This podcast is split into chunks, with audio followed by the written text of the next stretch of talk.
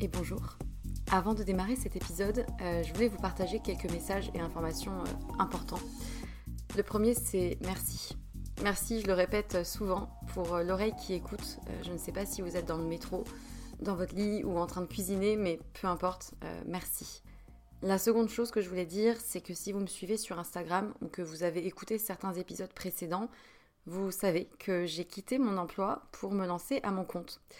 Euh, non pas par opposition au monde salarié, hein, mais euh, plutôt par besoin viscéral d'oser réaliser ce qui était devenu euh, une évidence, et plus précisément deux activités, avec pour fil rouge les mots.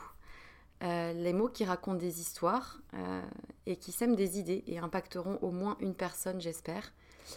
D'une part en tant que consultante en communication et stratégie de contenu et rédactrice SEO, du coup, mention spéciale pour les sujets autour de la santé, de la psychologie, de la nutrition et de la sexualité.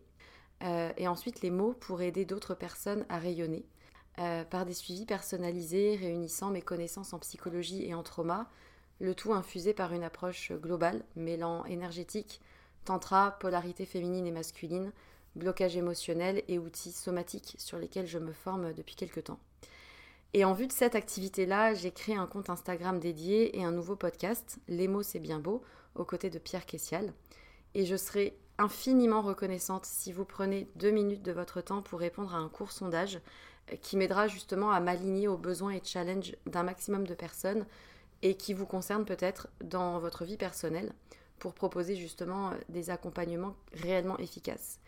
Donc euh, vous avez les liens de l'autre compte Instagram et du sondage dans la description de l'émission. Donc merci infiniment si vous prenez ces deux petites minutes pour, y répondre. Et pour terminer ce message, j'aimerais juste euh, vous dire une phrase qui, euh, réunit un peu tout, toute l'idée et tout ce qui m'anime. Euh, raconter une histoire, c'est surtout raconter celle de quelqu'un qui a besoin de l'entendre et qui sera galvanisé par l'énergie perçue à travers ces mots-là. Voilà, je crois que c'est un, bon résumé du fil rouge de ce vers quoi je vais et, ce qui m'anime. C'est tout pour moi et du coup, bonne écoute.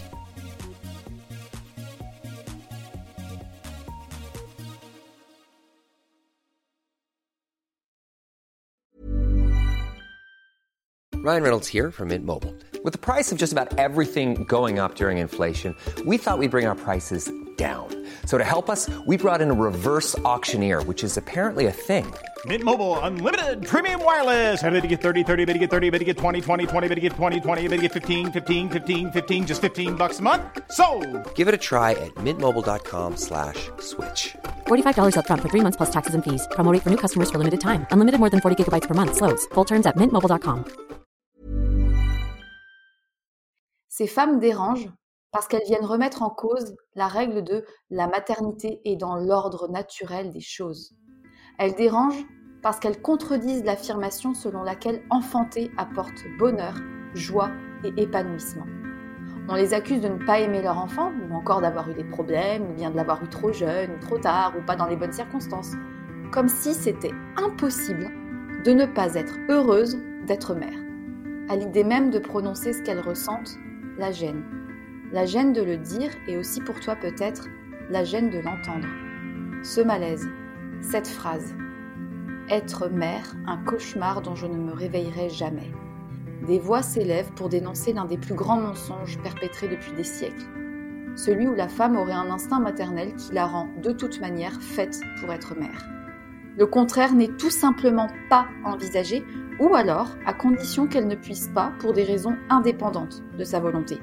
Ces femmes et ces hommes qui souffrent doublement du choix qu'ils ont fait et qu'ils ne referaient pas, et qui payent aussi la culpabilité de ces sentiments ambivalents, aimer profondément un être vivant qu'ils auraient préféré ne pas avoir. Ces femmes dérangent parce qu'elles viennent remettre en cause la règle de la maternité est dans l'ordre naturel des choses pourquoi est-ce que l'idée même que l'on puisse regretter d'être parent met autant mal à l'aise Ce qui est horrible pour moi dans la maternité, c'est d'aimer à un tel point que c'est un amour qui fait mal physiquement en fait.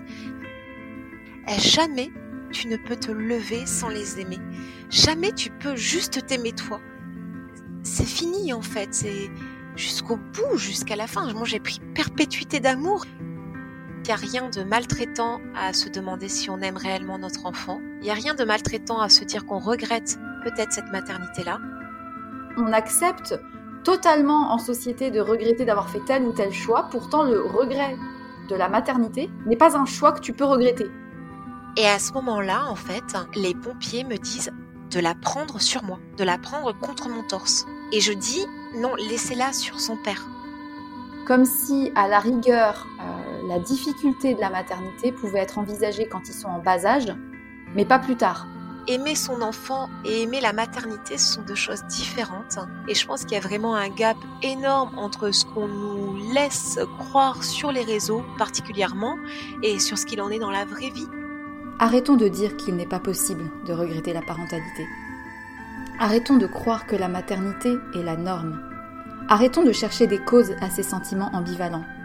Assumons et respectons ceux et celles qui déclarent que si c'était à refaire, ils ne referaient pas.